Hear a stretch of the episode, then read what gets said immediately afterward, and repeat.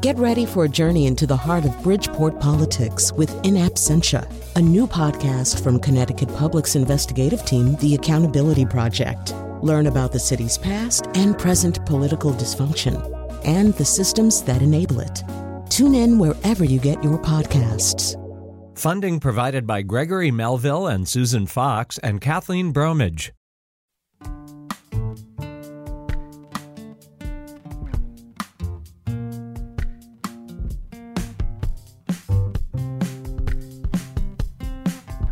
This is Where We Live on Connecticut Public Radio. I'm Lucy Nalpathanchel. We've talked on the show before about how American children are facing a mental health crisis. Did you know schools in Connecticut must now allow students the ability to take time off for their mental health? Coming up, we talk about this new law with state child advocate Sarah Eagan, and we hear about other measures needed to support youth.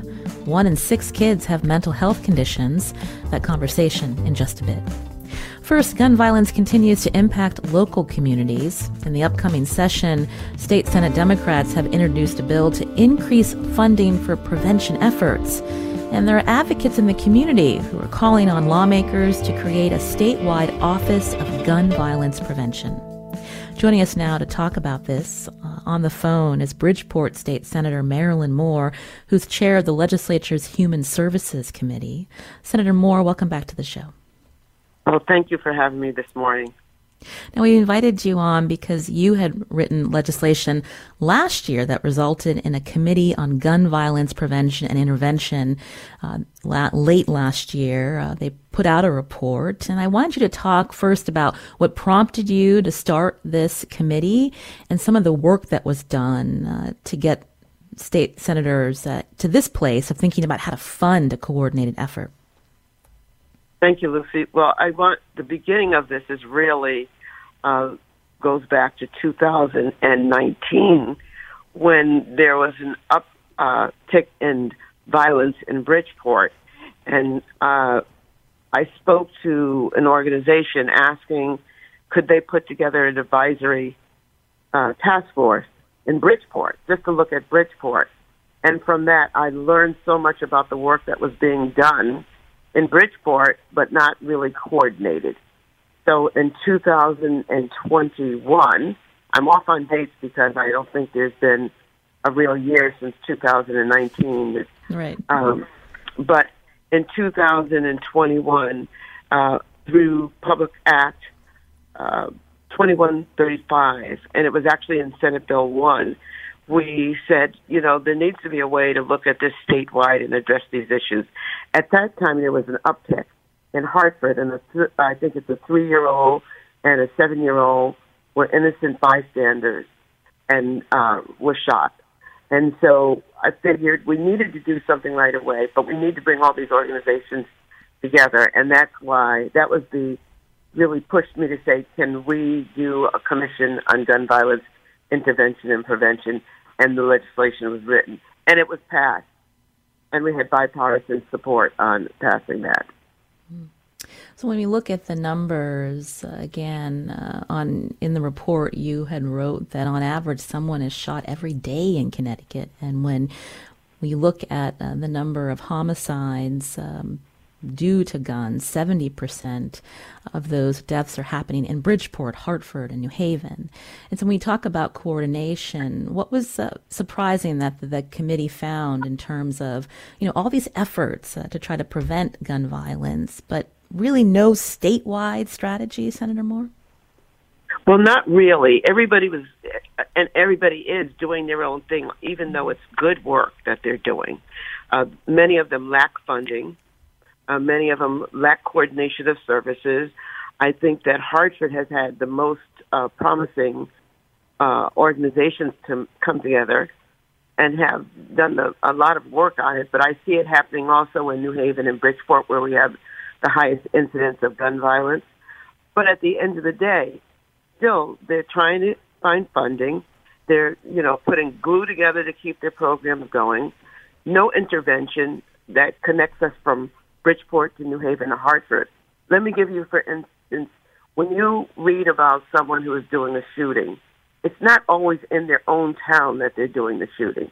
They'll travel from New Haven to Hartford, or New Haven to Bridgeport and vice versa, right? So there's no connection to all of the programs working together to say this is the programs that we have. But I also think about the people on the ground, the kids playing uh, on a, on a ball park field in Bridgeport, and there's a shootout, right? And the kids scramble. Those kids are suffering from trauma once they are involved or they witness something like that. And there's nothing that pulls it all together to say, this happened in this town. We need to get these services together and we need to fund them. The other part of that, Lucy, is that even though there are a lot of people doing good work on the ground, they're not evaluated. They're not evidence based, but they are informed. That they understand their communities and they're doing the work. They need assistance to help them make their program evaluated, to get it informed, trauma informed, evidence informed, so we can know what works on the ground and what doesn't. And then we can fund the programs that need to be funded. And if it doesn't work, I say, why are you continuing it if you can't show that this is working? So, coordinating funding, as you mentioned, to go towards evidence based community programs to help reduce uh, or to help prevent gun violence, but also to reduce street level gun violence. Can you tell our listeners, Senator Moore, through your work on this committee, you know, what is being done to, to tackle, you know, some of the systemic issues at the root of gun violence? Well, you know, there are programs that keep children off the street, that give them something else to do to focus on. I think that's really important that we're engaging young people at an early age in a variety of programs. The other piece that I happen to know that is real is that there are guns in these households, and the parents know that the kids have guns. But what I heard was sometimes they're protecting the family. And sometimes they're saying to us, well, if my son doesn't have something to protect himself, then someone's going to shoot him, and he's not going to have any protection. It, the root of the problem goes back to educating our kids about the damage a gun can do and how it can destroy a family, but it can destroy a family for generations. That education needs to take place in the schools on a regular basis, understanding the damage a gun can do. And then educating parents about there are other ways to protect your children besides them having a gun in the house then providing programs for kids so they can have something else to do. We're really working towards trying to get the schools to open up uh, in the evening. You know, uh, I've been around a long time. Night gym worked for me, right? Having to go to school and being able to stay and not be out in the street makes a difference. The other thing that we learned is that so many kids are coming home and no one's there. They're left on their own all day long. Their parents are working multiple jobs and they're taking care of themselves. So there's not even a check in to know that children, where your kids are and what are they doing. You know, this problem has been around uh, for some time. And when we talk about increasing funding to help particular programs, as you mentioned, Senator Moore, you know, where are the gaps in the terms of, you know, what has been tried but hasn't worked? One thing that I, I learned, and I did this in Bridgeport, uh, trying to get a handle on bringing programs together that are addressing uh, youth gun violence and other types of, of crimes, just to get the kids working together. In Bridgeport, just under what I was able to do, I wanted $1.5 million. It's eight programs over uh, two years receiving funding. To get those programs to work together, so they can identify where are the children that need the help, most help, right? And that we're not we're not investing money in programs that don't work. So coordinating the efforts of eight programs, we created a collaborative. It's called the Bridgeport Youth Gun Violence Prevention Collaborative. And all of these programs are working together. So they're providing not only activities like baseball, but they're doing reiki, yoga, they're providing counseling. They're taking kids to places where they have never been before to give them experiences. That's where the problem really lies, is that many of our kids don't have anything to do. But many times it is the same kids who get to go to the Boys and Girls Club, right? It's like a routine. They grow up in the Boys and Girls Club, but there's a lot of children that don't have transportation to get to those places. There's a lot of children that stay in the house or just are hanging out in the street. It is important that we're coordinating all these programs together, city by city, because Hartford is different from New Haven. New Haven is different from Bridgeport. But a coordination of those efforts locally would be the place to start, not from a top-down uh, approach. Every town knows what it needs, and that's where we need to begin. We need to get kids involved in developing um, empty lots, um, teaching them skills, getting them into Housatonic Community College or the community colleges, that they can begin to learn a skill, that they can see something other than standing on a street corner making a quick dollar. Hmm. You mentioned it's important not to have a top down approach. At the top of the show, I mentioned there are advocates and communities asking for a, a, statewide office of gun violence prevention. Do you think that that's needed, or are you worried that that would turn into a top down approach? I'm worried that that would. I'm, I am. I just think that if you you don't focus on the children and they're not engaged and it's not community led, we have what that's what we have right now. I don't see it changing. Right. One of the other things that we had talked about in Bridgeport is creating a trauma center, not just a, a mobile unit, but an actual trauma center that's community based. So when there is like a shooting or some incident, there's some place for people to go, or there's people that can reach out into the community. You know, this boots on the ground has always worked. That's one thing that always works. People on the ground ready to mobilize at any moment. But how do you get that, that statewide coordination if you, there isn't a you know an office or particular um, I guess commission looking at this uh, and helping these local communities, Senator Moore? So when when you say office, I'm thinking of a commission that is an office. But I'm saying that there has to be someone there who's coordinating, evaluating, and putting together a plan statewide, mm. bringing in Bridgeport, New Haven, Waterbury, Hartford, bringing them together. So there was an advisory, right? That advisory covered all of Connecticut and covered all of the organizations or representatives from the organizations that are doing that work. That advisory stay in place and work with that commission to help them guide on what the path is. And I don't think we can create a commission and, and out the box they're going to get all this work done. I think there has to be a year of planning, pulling it together, identifying what's working. There has to be mapping of programs to know what's existing in the community. I think it's it's almost a two or three year rollout to get it to where it needs to be. What did you think of Governor uh, Senator Moore? What did you think of Governor Lamont's proposal uh, the other week on tackling uh, gun violence in communities? You know, he'd mentioned uh, you know increasing uh, police. I mean, what's your take on that? So I met with uh, the governor in around Thanksgiving time to talk about this project. Police are not the answer. It has to be a multifaceted approach if you're doing the right way of doing community policing in each town, that's fine. The governor is really high on Project Longevity, which is a police-based inter- intervention, and that's fine, place, but it's not the answer every place. But it is a place for it to be working with other organizations from the hospitals.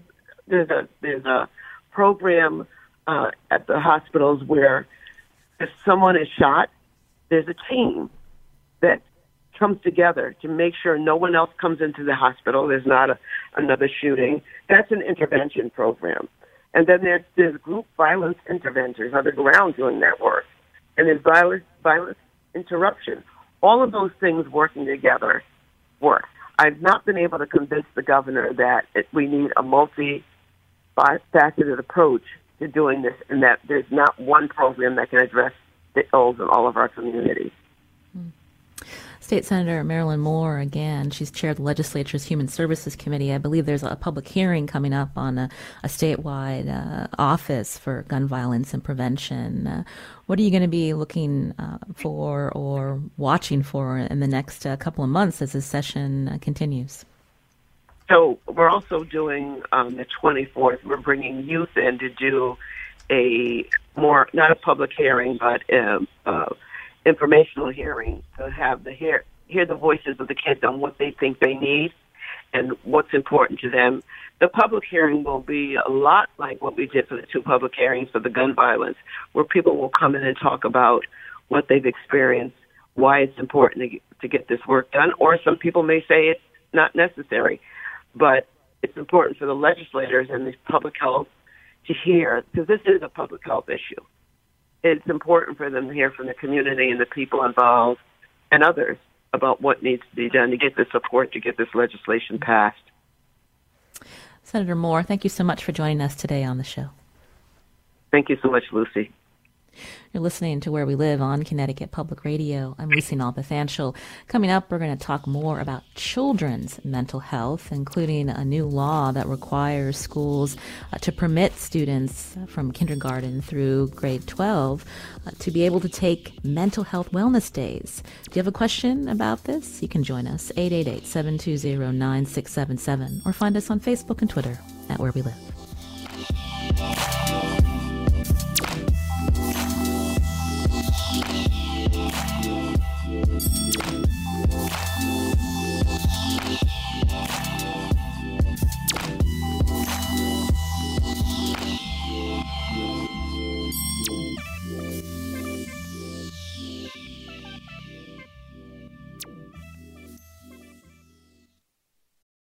Support for this podcast comes from Hartford Healthcare.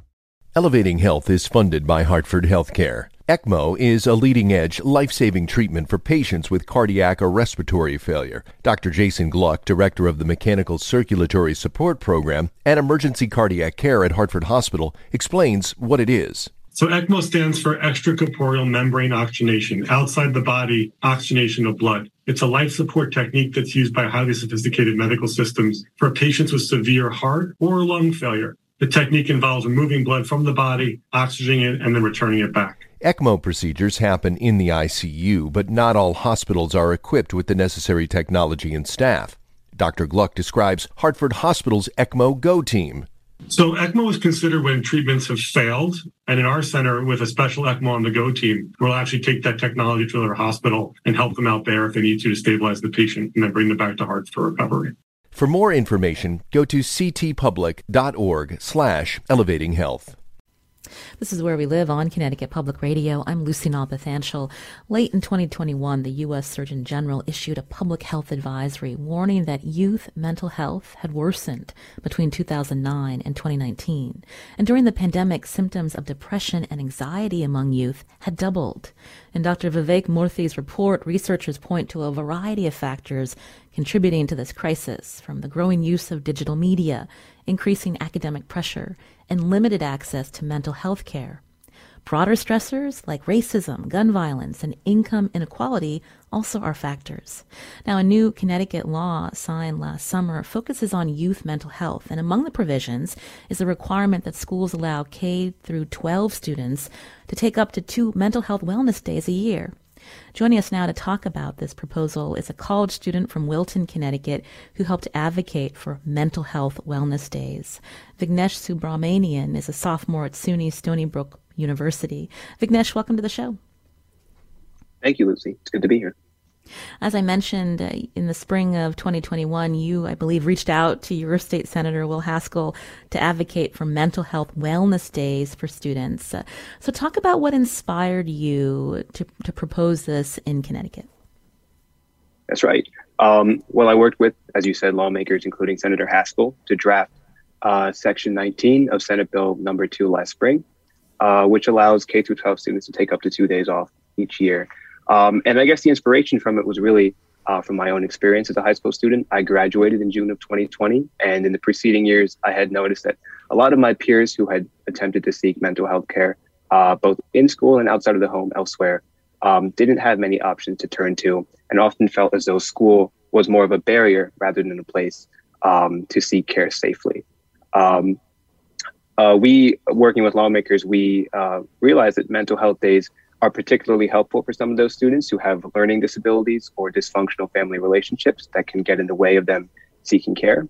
Um, and we we noted that many of these students tend to be disproportionately uh, punished for episodes like outbursts, anxiety attacks, and drastic drastic changes in behavior that are conflated with moodiness, um, because many of these kinds of episodes are often undiagnosed and not covered under the definitions of illness that schools and state education departments use to approve sick days. So we thought this was an essential measure to take to allow students time to access care. You mentioned you graduated uh, in the spring of 2020, so the first year of this pandemic. What did you see among yep. your peers, Vignesh? Tell me more about when we talk about how youth are experiencing, you know, higher rates of anxiety and depression. You know, how you saw that manifest in your peers. Absolutely. Well, uh, my year had graduated at the height of the first wave of the pandemic, um, and I think going into the quarantine, many concerns that may have been, you know, unnoticed by my peers um, were suddenly exacerbated, thrown into sharp relief because um, as quarantine set in, uh, many of us lost contact with our friends or um, were forced to distance, both physically um, and uh, connection wise, from close relations and loved ones. And the support network that we typically come to rely on or maybe even take for granted uh, were suddenly not available. And I noticed that many of my peers um, began reaching out in ways that they uh, didn't often do to people who they uh, often didn't talk to or to uh, private professionals, private practitioners, um, because school counselors and social workers were suddenly um, off the table.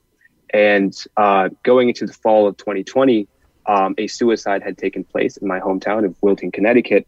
And I think that really opened up conversations in my hometown about mental health as a whole. Um, it wasn't a subject that we had really focused on, but uh, you know, it was the conversation that needed to be had. And um, going into the spring of 2021, that was the really the spark that led to conversations with lawmakers about uh, what measures we could take to allow students uh, to or encourage, encourage students to seek care when they return to school. I wanted to bring into the conversation Sarah Eagan, who is Connecticut's child advocate. Uh, Sarah, you know uh, better than anyone about uh, the youth mental crisis and mental health crisis, especially when we see higher rates of children showing up in emergency departments, uh, lack of access uh, to care. And so I'm wondering if you can respond to what Vignesh shared, but also this idea of having you know, mental health wellness days for students uh, throughout the school year. Yeah. So one, I appreciate uh, the advocacy that youth did for for themselves around uh, the need for mental health days, and I think it's an important um, it's an important bit of self advocacy by kids um, and young adults. And I think you know what I'm hearing is what you know today is is what we hear every day, right? How much pressure um, children are under, um, it, how much pressure everyone is under know, our teachers and, and, other educators in the building, you know, parents and grandparents and members of our community.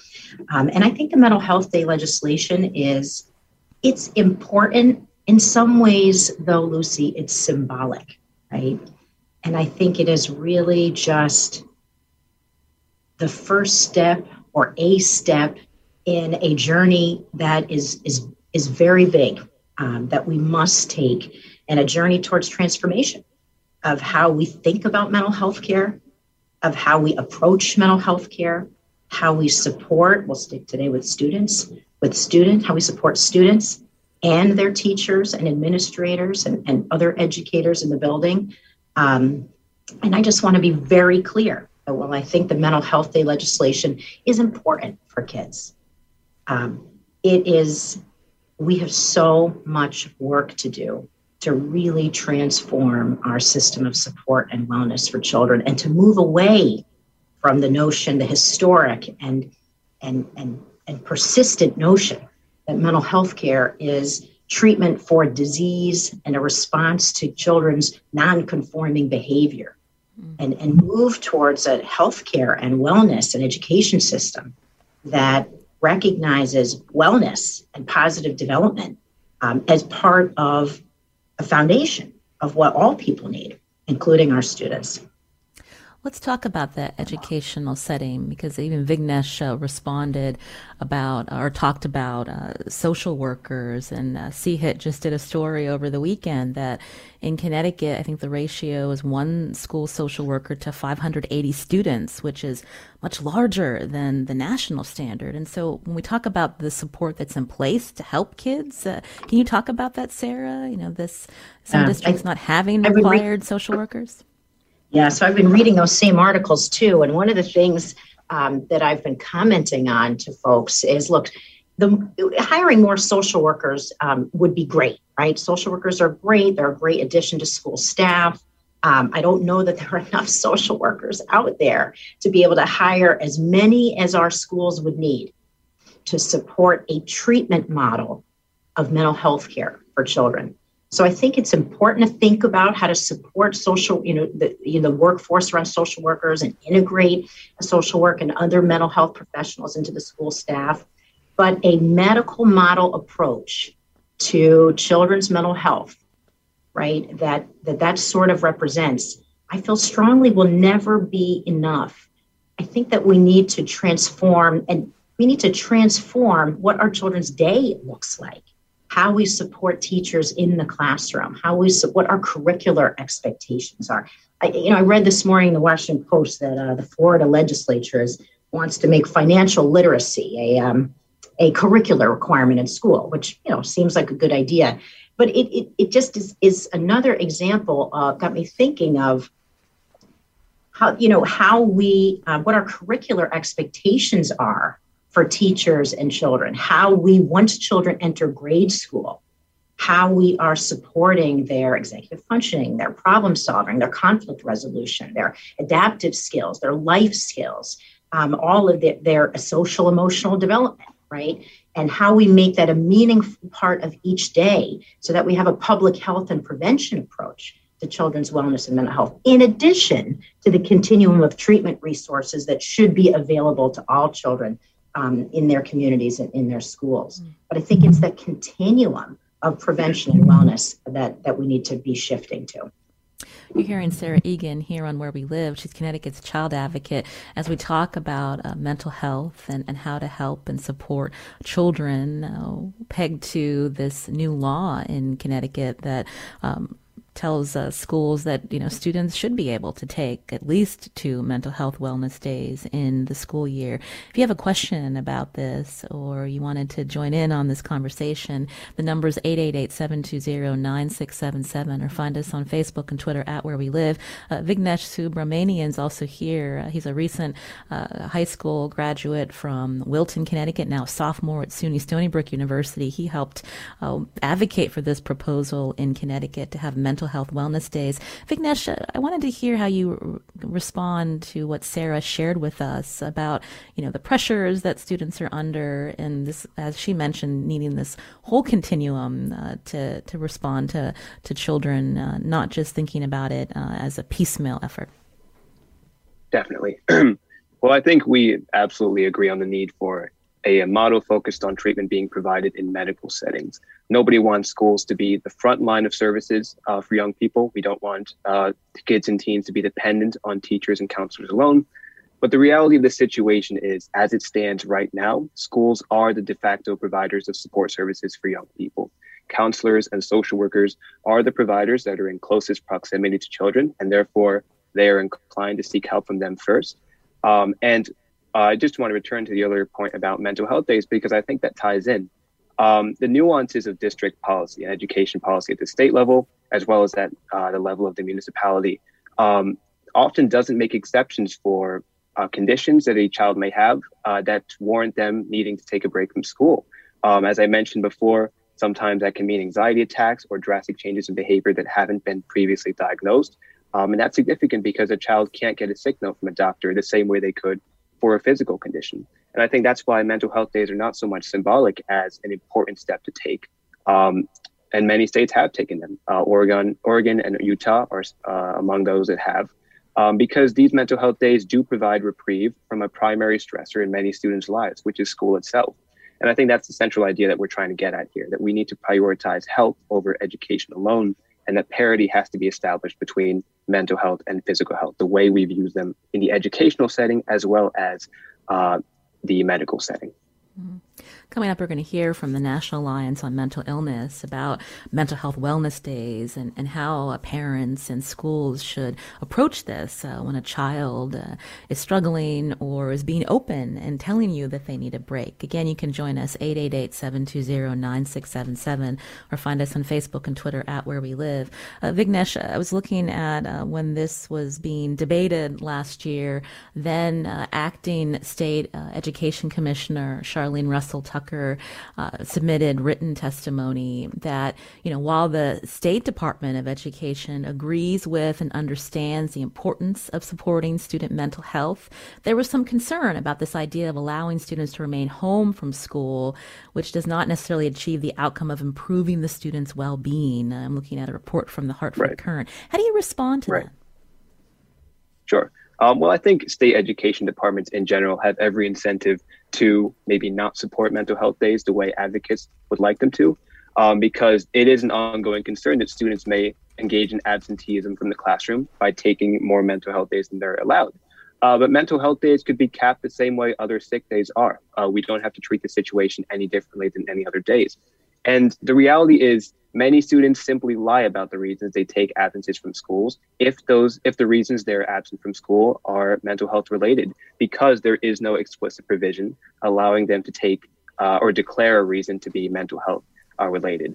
Um, you know the the issue with the issue with chronic absenteeism or the fact that students may be not actively participating in the classroom isn't so much caused by mental health days as it is caused by root factors that mental health days may provide reprieve for. Um, when this when similar provisions concerning mental health days were passed in Oregon, for example, student advocates pointed out that many students are subjected to presenteeism in the classroom. They may be in the classroom on a day-to-day basis, but they are not actively engaged with uh, activities in the classroom. They can't complete classwork. They can't focus on what's going on or interact with teachers or even friends. Um, and if that's the case, why are we prioritizing education and keeping uh, kids glued to the seat when they could be taking the time to seek care elsewhere? That's what mental health days seek to do to give uh, you know kids time uh, to seek care and uh, avoid the the situ- and situation in which physical health and mental health must compete for a child's attention outside of school. Um, and it gives kids a break to deal with interfering prognosis or life situations um, that may be worsened by the stresses of school. Again, children in Connecticut are only allowed two mental health days a year, so it's not as though uh, these days take a significant toll on a student's attendance record. And logistically, they can again be treated the same way as other sick days are. Hmm. Sarah Eagan, I wanted to get your take on what Vignesh shared. Yeah, no, so I agree with um, everything I've heard from Vignesh, and he's um, very articulate in, in describing, I think, the, the need and, and the, the benefit of the mental health sick days. So I just want to clarify um, that I, I agree as Vignesh is talking about, that many children do access direct care in schools. And so I want to be clear that I support that and, and we want we want kids to be able to access care where they are and where it's needed. Um, but we, my, my point earlier was that it has to be part of a continuum of uh, wellness and positive development supports that includes, uh, you know, those tier three uh, individual treatment options as well. But that we also have to think about that in the context of, and mental health days too, in the context of structural transformation in our approach to children's wellness, development, and mental health. And one of the things I've been thinking a lot about lately is the difference between preschool and grade school. Right. And I know there are lots of them, but you think about what it takes to be a NAEYC accredited preschool, you know, and, and how and, and all that that entails in, in terms of licensing requirements around staffing and staffing ratios and a rubric for education and student and family engagement that focuses as much on child development and wellness and social mm-hmm. emotional learning as it does on cognitive development and emerging academic skills. And then once kids go into grade school, it's like all of that gets left behind, right? And teachers and parents and, and you know other educators and students um, are in a very different framework and i think to support the goals of the legislation to support um, the transformation that is required um, that, that we're compelled to, to, to embark on as a result of this children's mental health crisis. We have to be thinking about this, the structure of learning and support and curricular expectations, staffing, the implications for staffing and professional development um, for our in our schools themselves. Um, I hope that makes sense. And um, trying to cover a lot of ground there, but I think that um, the continuum of mental health supports needs to exist within a um, within a stru- within a structure that we change for what children's day looks like in the context of school. And the last thing I'll say is one of the things I'm concerned about, right? You know, as kids uh, have been going, you know, back to school during the pandemic and this emphasis on learning loss, and it's you know, sort of imagine being out of school for a year, right? And because of, you know, crisis and medical problems. And then you come back to, oh, I'm sorry, imagine being out of work for a year, right? And then you come back to work and the expectation is, okay, you got to catch up on all the work that you missed and you got to do all the new work that's coming in the door. And the enormous pressure that would place on our colleagues and on us to be able to do that. Um, in some ways, I worry that that's what we're expecting from our kids. And so, you know, it's, you know, what happens day to day in the classrooms, you know, for our kids and teachers is so important. Um, and that's really the point that I'm making. Hmm. Delcy's calling in from West Haven. Delcy, what did you want to share? Um, good morning. I am a retired teacher, and over the years, I saw our teaching time, teaching academics, being eaten up by the raising of children, feeding them, taking care of them, manners, mental health, all of those issues. And nowhere in the discussion do we talk about the parental role in all of these other things. Schools were designed to educate, and somehow schools have been expected to teach all these other factors that go into the raising of a child. And I think that we have to be more realistic about this. There aren't enough hours in a day to do everything you're asking a teacher to do. And in relation to the pandemic, I don't think we can teach children everything they missed and the new things at the same time. I think we need to assess them when they come in, pick up where they left off, and go forward. They'll catch up. Maybe it'll take a year and a half, but they have their whole lives ahead of them, and we don't have to push it so hard. And maybe that would relieve some of the anxiety. Mm. Thank you, Delcy, for your call. A lot of pressure on educators, Sarah. But I wonder if you could speak to her point about, you know, the teachers are expected to fill in all the gaps. I know I hear that, right? And I and I think that we do rely on our, our schools, you know, where kids are all day to be able to respond to so many needs that children have. And that is really hard um, for kids and for schools. Um, but I do think, you know, we, we spent a long time um, in, in, to get to the understanding that children can't learn when they're hungry right? And now we have the free and reduced lunch programs, and, and some districts have free lunch for everyone. Um, and I think just as true as that is that children can't learn when they're stressed, when they're depressed, um, when they are, you know, struggling internally. And I'm saying that we turn schools into uh, treatment settings, but that part of positive development, part of uh, academic growth, is positive child development as well. And the way we recognize that for kids in our, at the younger age, we have to make sure that we're recognizing that in our curriculum and, and approach to staffing and expectations for teachers and students follows that throughout the, the grade school lifespan.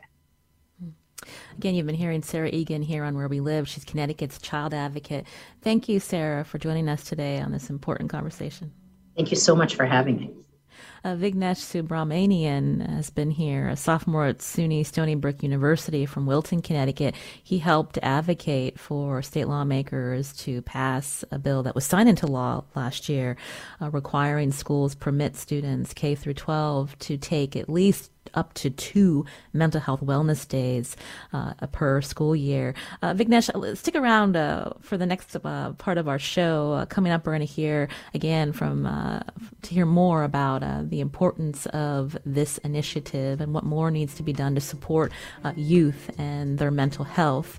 Again, that conversation continuing after the break. You can join us too, 888 720 9677, or find us on Facebook and Twitter at Where We Live thank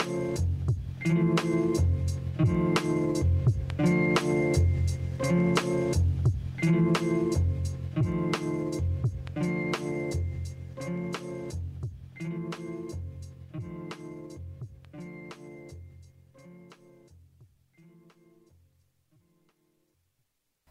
This is Where We Live on Connecticut Public Radio. I'm Lucy Nalpathanchel. Connecticut is now among just a few states that allow K through 12 students to take time off school for their mental health. So what are appropriate reasons parents should weigh before allowing their child to take a mental health wellness day? Joining us now on Zoom is Barb Solish, Director of Youth and Young Adult Initiatives at NAMI. That's the National Alliance on Mental Illness. Barb, welcome to our show. Thank you so much for having me. We've seen in, in recent years uh, more conversation about in the public about mental health, and so I wanted to get your take on uh, this proposal, now law in our state, that allows school students to take up to two mental health wellness days. Why it's important? Absolutely. So, if you were feeling, you know, physically crummy, you wouldn't hesitate to take a day to rest and recover. And the same really goes for emotional well being. We should all be caring for our mental health like we do for our physical health, because at the end of the day, mental health is health. health. Uh, these days, I think, can be very helpful for children who struggle with depression, anxiety, or other mental health and learning issues, or really even kids who've just had a really rough week. Um, so for parents, you know, if a child comes to you wanting to stay home, you can take that opportunity um, to do a little detective work. It's actually a chance for you to check in and see how a child's doing. Um, talking through why a child wants to take a break can help you get a better idea of what they're going through and help you decide if a mental health day could actually help them. Mm you know, parents may wonder again, you know, when you're just talking about, you know, doing some detective work and helping uh, figure out if if this short break is needed for their child. But there seems to be this tension where, you know, some educators believe that, you know, children get that support when they're in school. And so, you know, if there's a scenario where your child doesn't want to go to school and, and they're dealing with something uncomfortable, you know, what is helpful and what can actually, you know, make the situation worse if they're avoiding something that may be happening to them at school? That's exa- exactly right. So, mental health days can be positive for any kid just as long as taking one doesn't make their situation worse by what you're saying, reinforcing avoidance. So, for example, if they're staying home because they're trying to get out of something they're very anxious about, that may actually reinforce their anxiety and make a problem bigger than it was before. So, in that case, the goal is to help give kids coping skills they need to manage those anxieties. Now, if they're consistently struggling, that's the time to reach out for more intensive care and help when we think about these mental health wellness days, that this isn't a treatment for mental illness per se, but giving them a chance uh, to take a break. But I'm wondering if you can talk more about the need to connect young people uh, with additional services like therapy, and you know how to navigate that conversation with your child.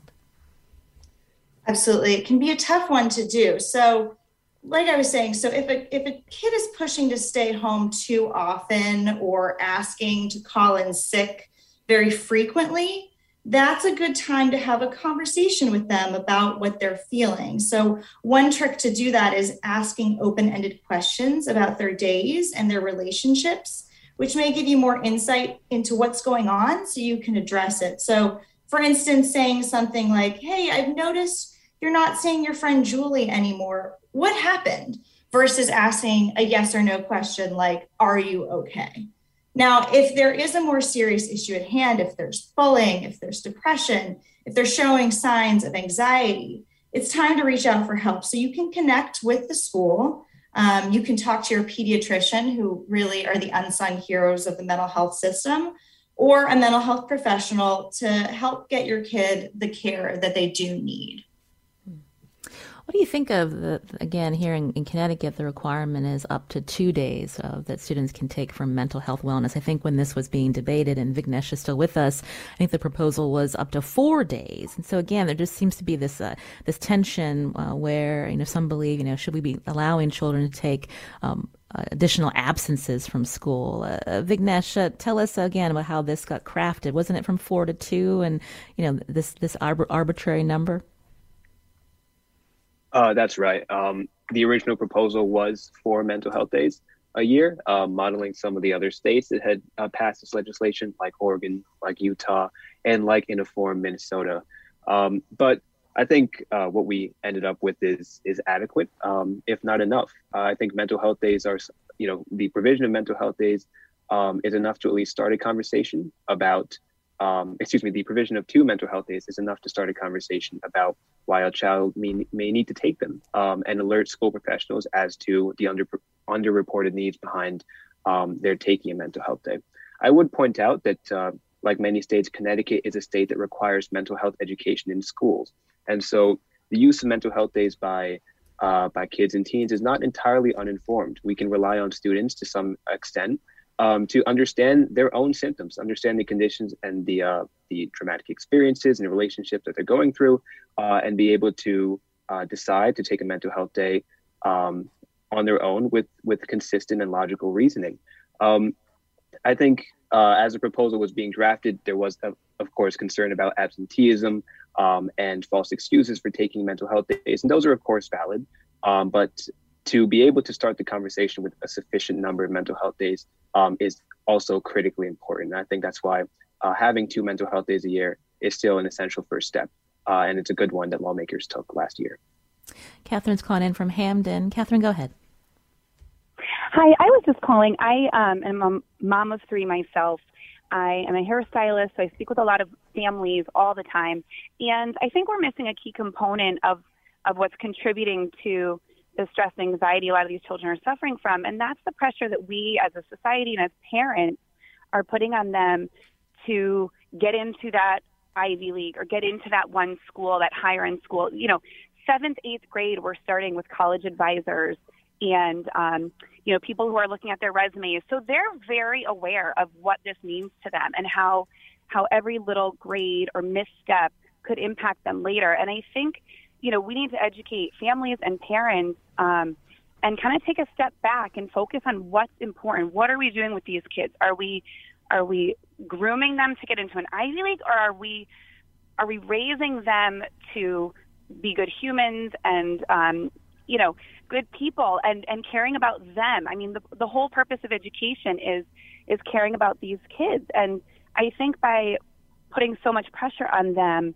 from such a young age and making every little you know edu- edu- every grade matter for them um, we're forgetting that they're people and that they're more than their grades and they're more than where they get into college and i think you know p- parents need to take the step back and accept some responsibility for some of these pressures and um, stresses that these kids are under Thank you, Catherine, uh, for calling in. You make an excellent point. Uh, Barb Solish did you want to respond to our caller?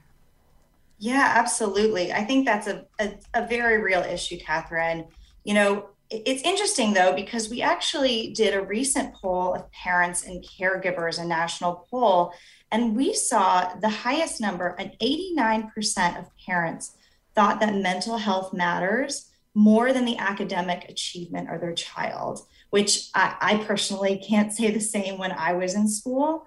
And I think that really offers up the opportunity to do things like mental health education, uh, which we do know increases knowledge and help seeking behaviors, um, and enact mental health days like we're talking about. But it also, um, you know, opens the door to make investments in what we call school-based and school-linked mental health care. So, school-based mental health care means bringing in those trained mental health professionals into schools and school linked mental health services connect kids and families to more intensive resources in the community. So, yes, we, as we've been talking about, we need to do so much more than just mental health days. Um, you know, but we also need to do things like, as we've been talking about, bringing in more nurses, social workers, psychologists, and then also really connecting the schools to the resources that are in the community um, and then also transforming what those resources are because they're not always there, unfortunately. That's Barb Solish, Director of Youth and Young Adult Initiatives at the National Alliance on Mental Illness. Barb, thank you for joining us today. We appreciate it. Thanks so much for having me. And it was great to hear from Vignesh Subramanian, who is from Wilton, Connecticut. He's now a sophomore at SUNY Stony Brook University. Uh, he was among those advocating uh, for better support for uh, children's mental health in our state. And also, this proposal for uh, up to two mental health wellness days for K through 12 Connecticut students. Vignesh, thank you for your time today as well. Thank you, Lucy. It was good to be here. You're listening to Where We Live on Connecticut Public Radio. I'm Lucy Nalpathanchel. Today's show produced by Tess Terrible. Our technical director is Kat Pastor. We'll be back tomorrow.